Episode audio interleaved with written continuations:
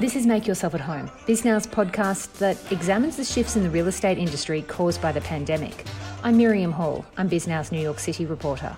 Today on the podcast, Mark Dixon, the CEO of IWG, the biggest flexible workspace provider in the world.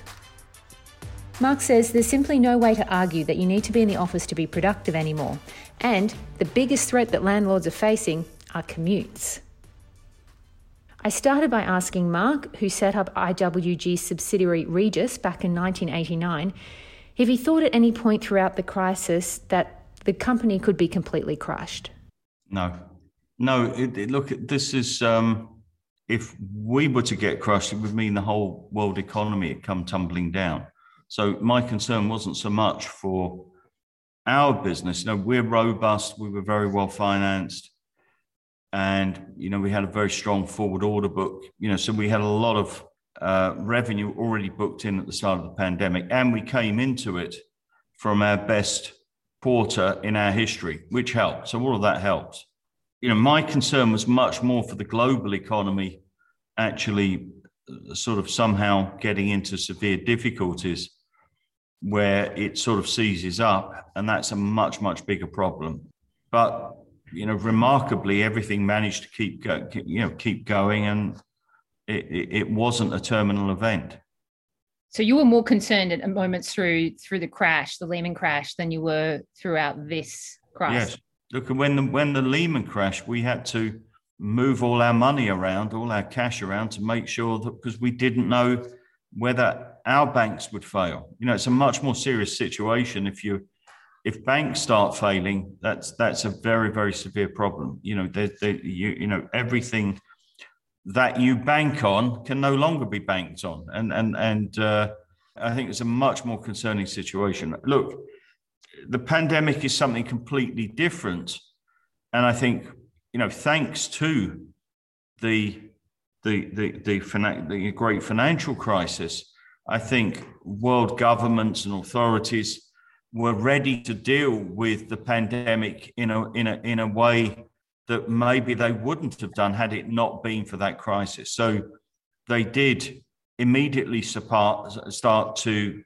uh, support economies, you know, completely. They supported the workforce, they supported uh, businesses, and to to some, you know, to one degree or another. I mean, look, there's there's a lot of cash gone into the economy over the past year and, and importantly this year.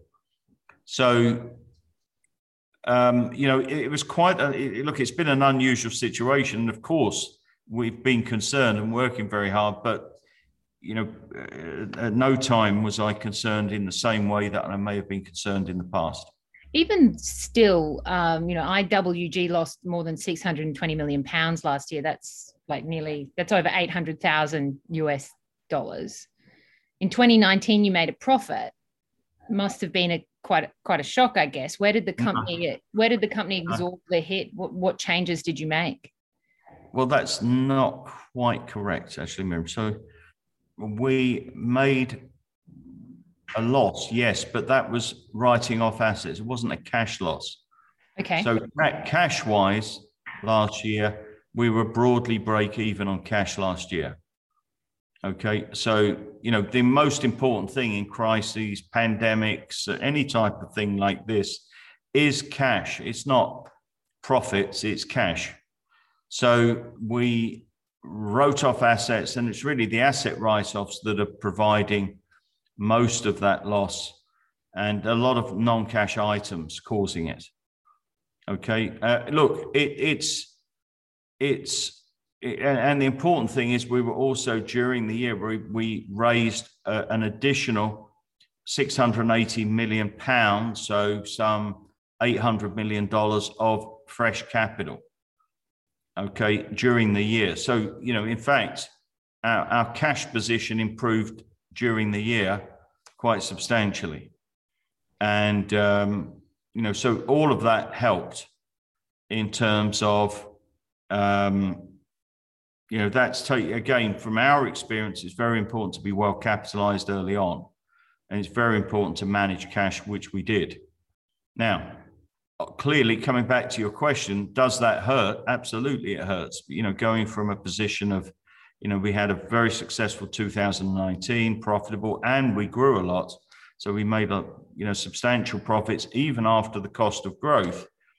And that continued into the first quarter it's painful to come down from from, from there to um, you know getting to a cash break even business but um, you know, relative to many other businesses, I'm I'm happy. To, I'd much rather be cash break even than to lose cash. As far as I understand, you put Regus into insolvency last year, giving the company an, an out on leases. That's not true. So we have Regus itself, of course, is, has not been in bankruptcy, nor has any of our brands been in bankruptcy. So you have some um, guarantee companies. These are guarantor companies. So companies that give guarantees to operating subsidiaries. That is their job. And you know those some of those companies were put into restructuring. You know that's what happens when you have crises of this magnitude. And but it certainly wasn't any of the brands, and and um, it wasn't you know the operate. It's not the operating business. These is these are simply guarantor companies. Okay, so it meant the closure of some locations, correct? Some locations, yeah. How, how many would you say?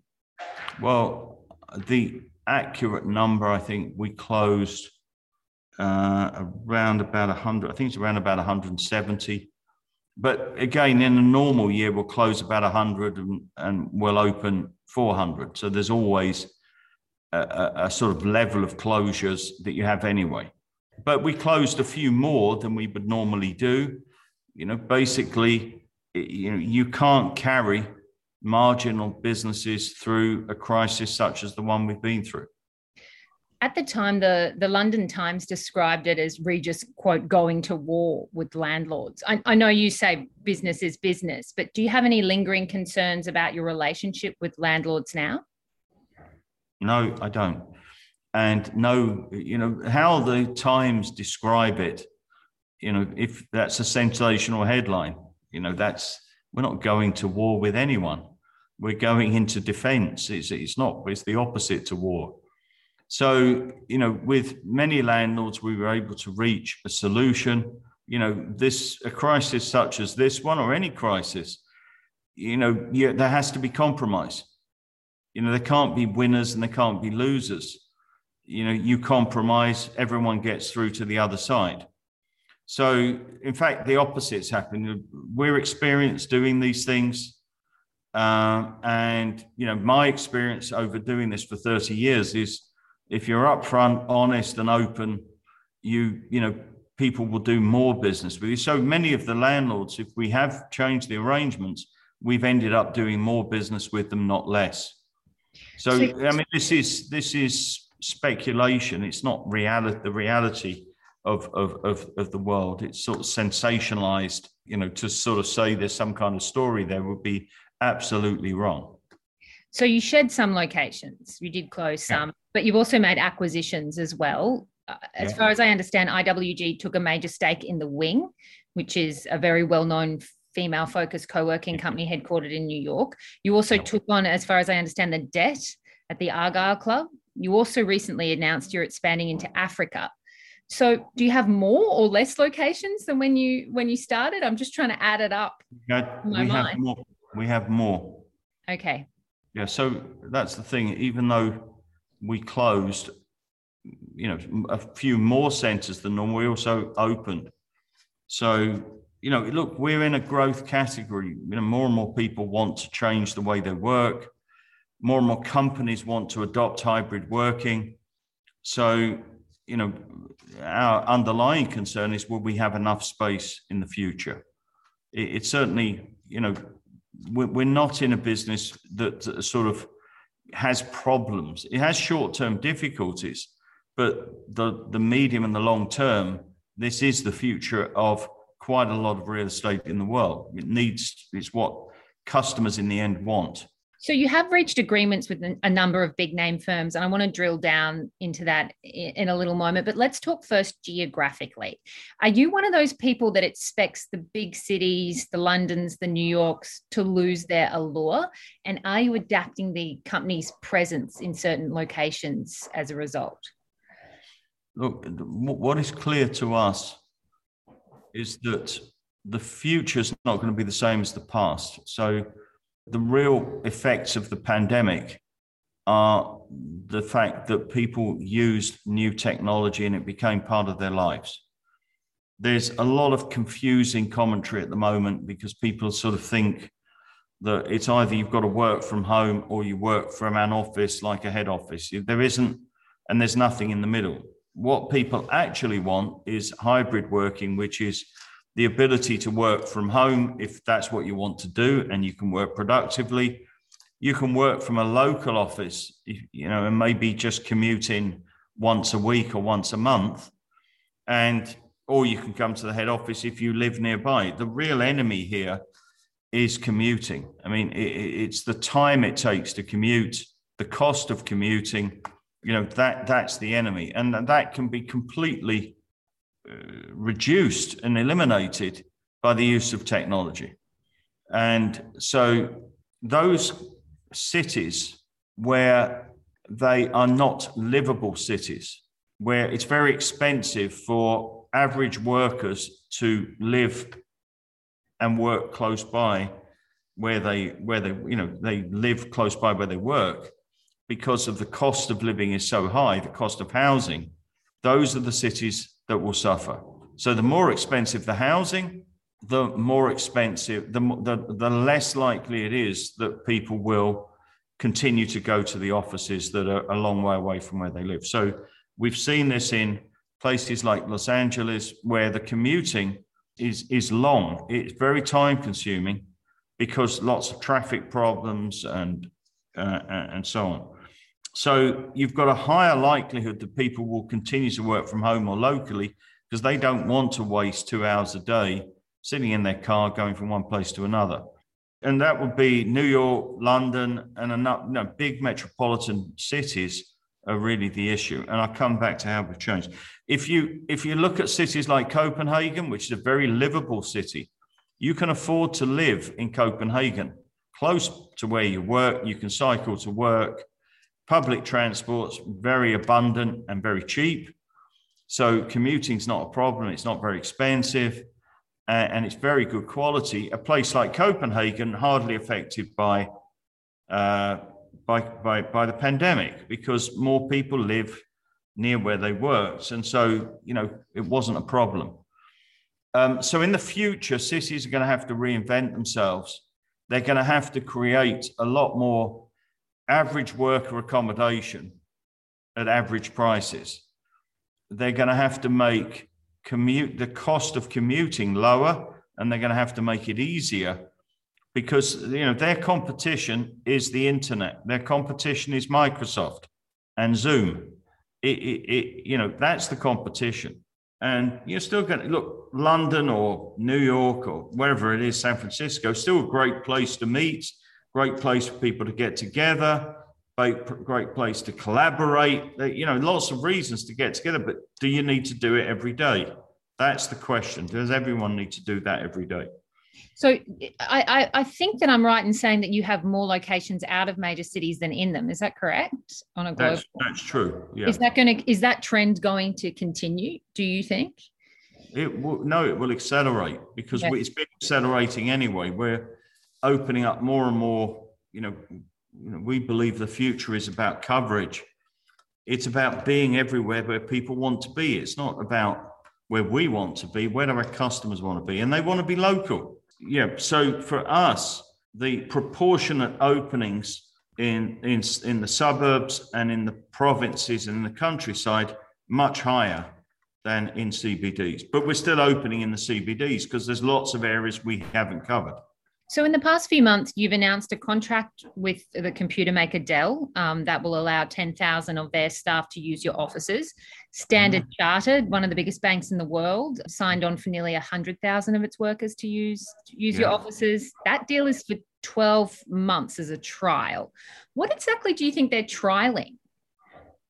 They're, they're, they're just basically, this is a whole new world. So, you know, Standard Chartered or other companies here, they're, they're, you know, what they're doing is they're listening to their workforce, to their colleagues who are saying, well, actually, guys, we don't see the need to come into an office every day. Not all people, it's maybe a third of people, 50% of people say, well, there's actually no need for me. Why am I doing this when I can do my job quite well and as well, if not better, from my home or from a local office? So there's really, why, why are you asking me to spend two hours a day coming in and out to, and you know, that, that's, that's the real question. So um, from, from the corporate's point of view, they are, you know, high on their list is ESG, sustainability.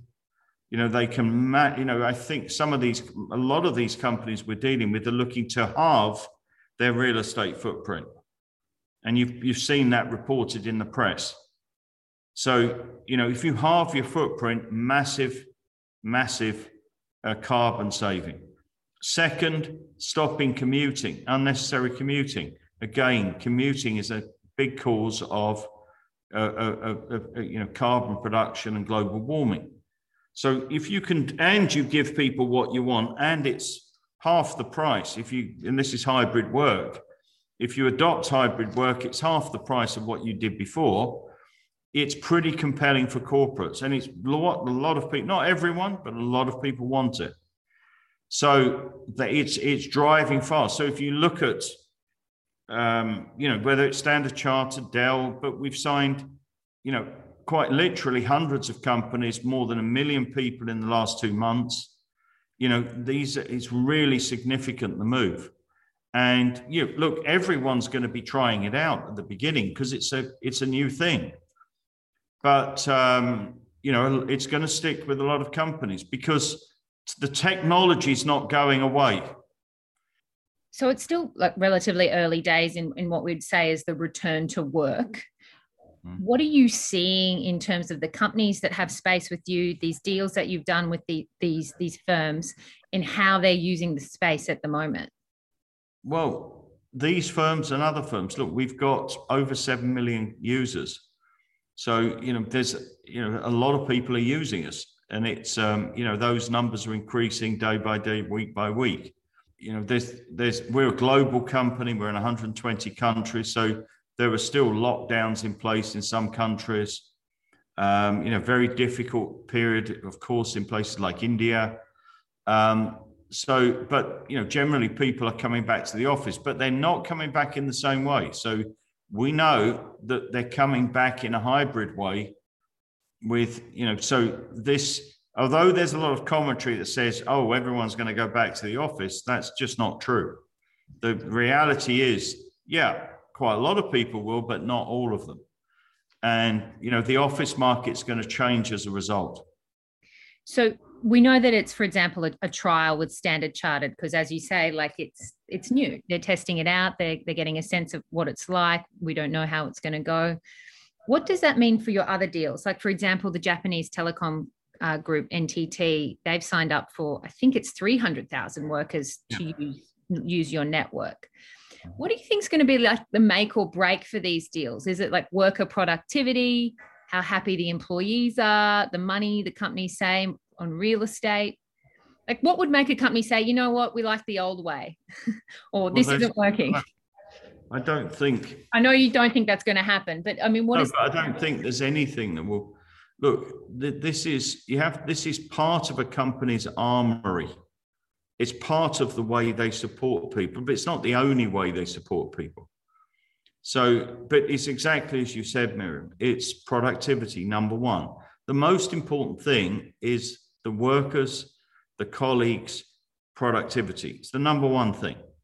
So if there's if you do anything that reduces that person's productivity, you, you know, it doesn't take very much to destroy any savings you made. So productivity is number one. Um, you know, it's a companies have to manage and curate the workforce more than they did before. But I think with the new generation of workers hitting the workplace, they have to do that anyway. Because what we're talking about here is normal life for if you're under 25. You know, if you're under 25, you're on your phone all the time and, and you are mobile, you're doing everything from everywhere all the time. It's just you, you know, the idea of sitting down somewhere or going somewhere, it doesn't make any sense to them, most of them. But it's it's productivity. Look, the cost savings are obvious. And you know, for companies today, they were doing this just so as you're clear and your listeners are clear, they were doing it pre-COVID, just to be clear. We were busy throughout 2019 and into 20 with more and more companies changing over pre-COVID. So this predates COVID. These aren't all companies that suddenly came in after COVID. Okay, COVID just made it happen more quickly, made the change happen more rapidly. But um, you know, this sort of idea of companies going back, you know, Standard Chartered, if you read their press releases, are reducing their space by a large percentage. So, you know, they're very clear people are not coming back.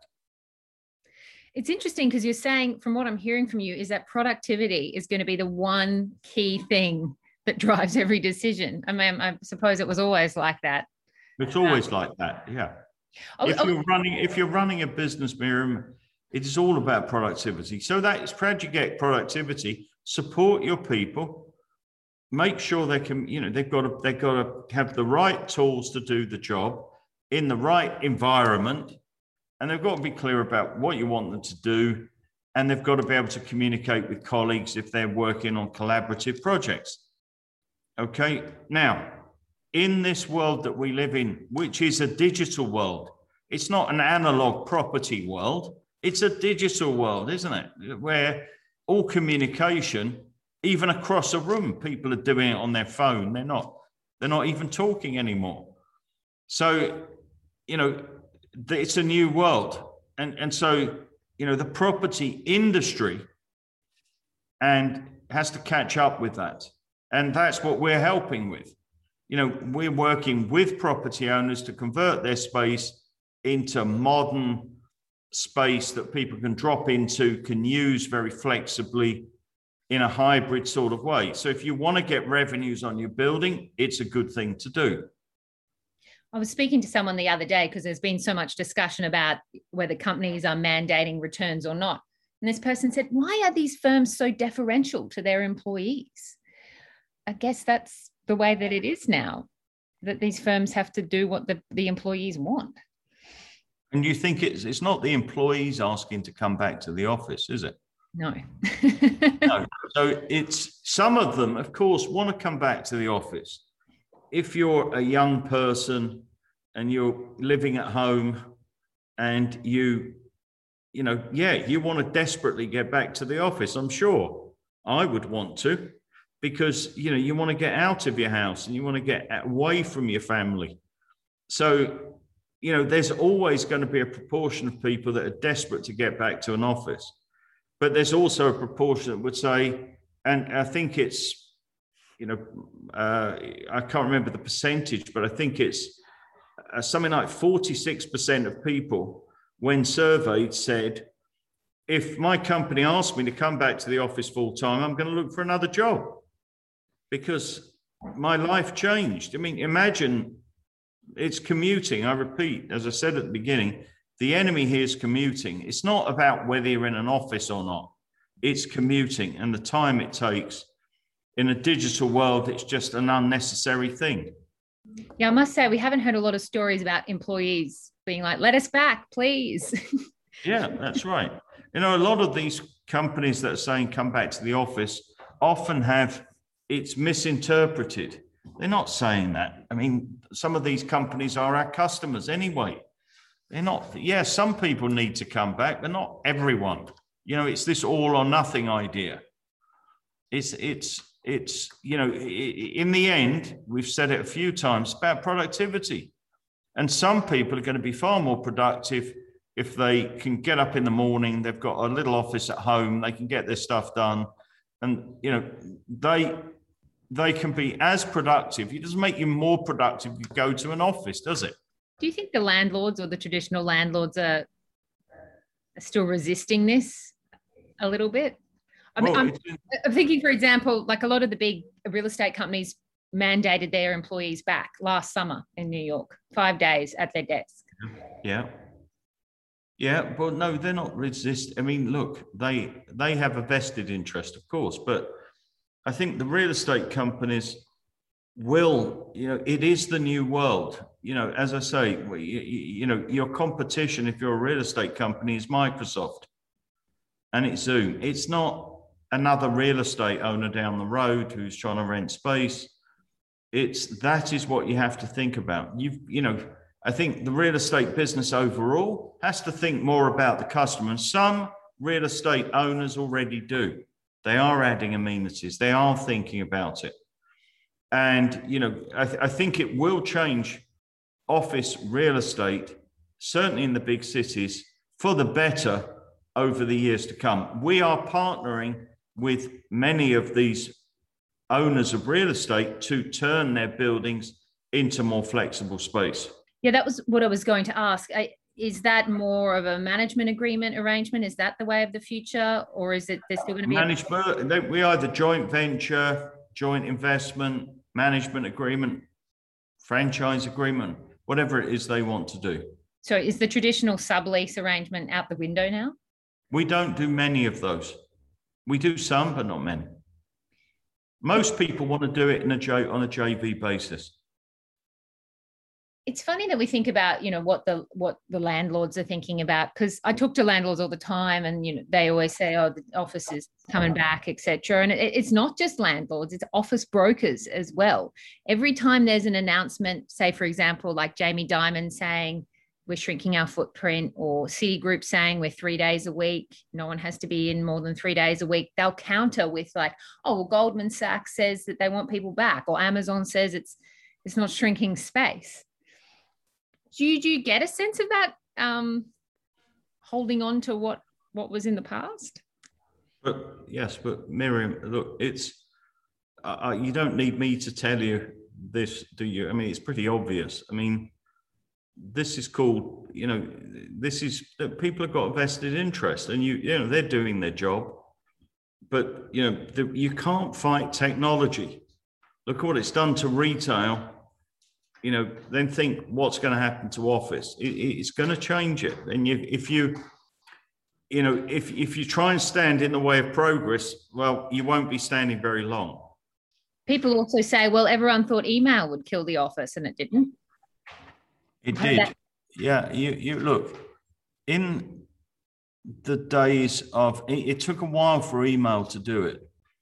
But look, in the old days, about 10% of office space was taken up with, with paper and filing cabinets. You go to a modern office, there's there's very little in paper, and it, it's it's all sitting on computers. It's all in your email files. So you know, ten percent is down to two percent for paper today. Still two percent, but eight percent got lost. Um, if you look back at old office buildings in the United States or any country, you see lots and lots. You filing cabinets everywhere. That is no longer the case. So, you know, email, digital technology is just so much more effective.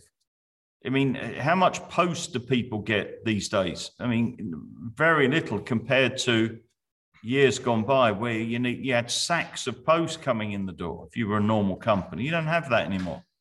Yeah, and you used to have things like a post room, a big one. They were huge post rooms, but you know, unless you're a bank or something. But these days, very little post, outgoing and incoming. You know, that's the world we're in. So these changes happen gradually. They're not, it's not a big bang. WeWork is on the verge of actually going public, uh, which is basically a full circle moment for what we would describe as your largest competitor. What do you think of the, the drastic cuts that they've made, as they describe it, to become profitable by the end of the year? Well, they haven't yet become profitable by the end of the year. So I think if you read the, if you read the documentation, I think they're saying become EBITDA positive on an adjusted basis. So that's not quite the same as profit. But anyway, I wish them the, all the best. I mean, look, it's been a tough time, and and you know I think the CEO is fantastic there, and um, you know it's a great turnaround. You know, well done, guys. But it's it, you know it's a it's a real tough one. I mean, it's a it's a you know it's quite a runway into future actual profitability. Right, doesn't sound like you're putting money on on, on WeWork becoming profitable by the end of the year, just from that. I, I, I couldn't say. Look, they they, I mean, look, becoming profitable on an adjusted EBITDA basis is not the same as becoming profitable. I mean, it's like, so I mean, we we would be extremely profitable on an adjusted basis even today. So you know, even so, it's um, you know, but look, it's the way. Good luck to them. It's if their investors are happy with that. You know, we're in the. It's in the right sector at the right time. Um, it's going to be very helpful to us because they're on a, a multiple that's infinitely higher than our multiple. So we're hoping that you know that will help enlarge the market and the awareness and our multiple will come up. I mean, we've got we're a much bigger company with much more coverage and and we're we're profitable. Would you say the WeWork saga has been a net negative or not net positive for IWG, considering the attention? Net positive, brought... no question. It's net positive. Look, businesses are sometimes it's good to have peers and, and, and competitors. Uh, look, some days you wish you hadn't, but most of the time you wish you had because eh, this is a huge, going to be a huge industry.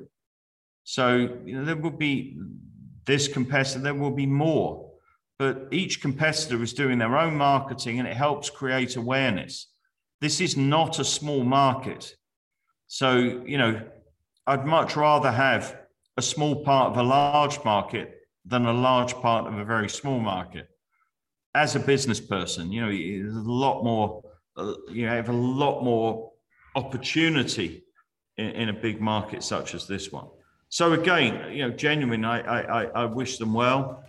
Um, and, and look, once they're public, all of this stuff about adjusted stuff and all this has to go. You've got then the real numbers are the real numbers. So the good thing is it really levels the playing field. That's the CEO of IWG, Mark Dixon. I'm Miriam Hall. Thanks for listening.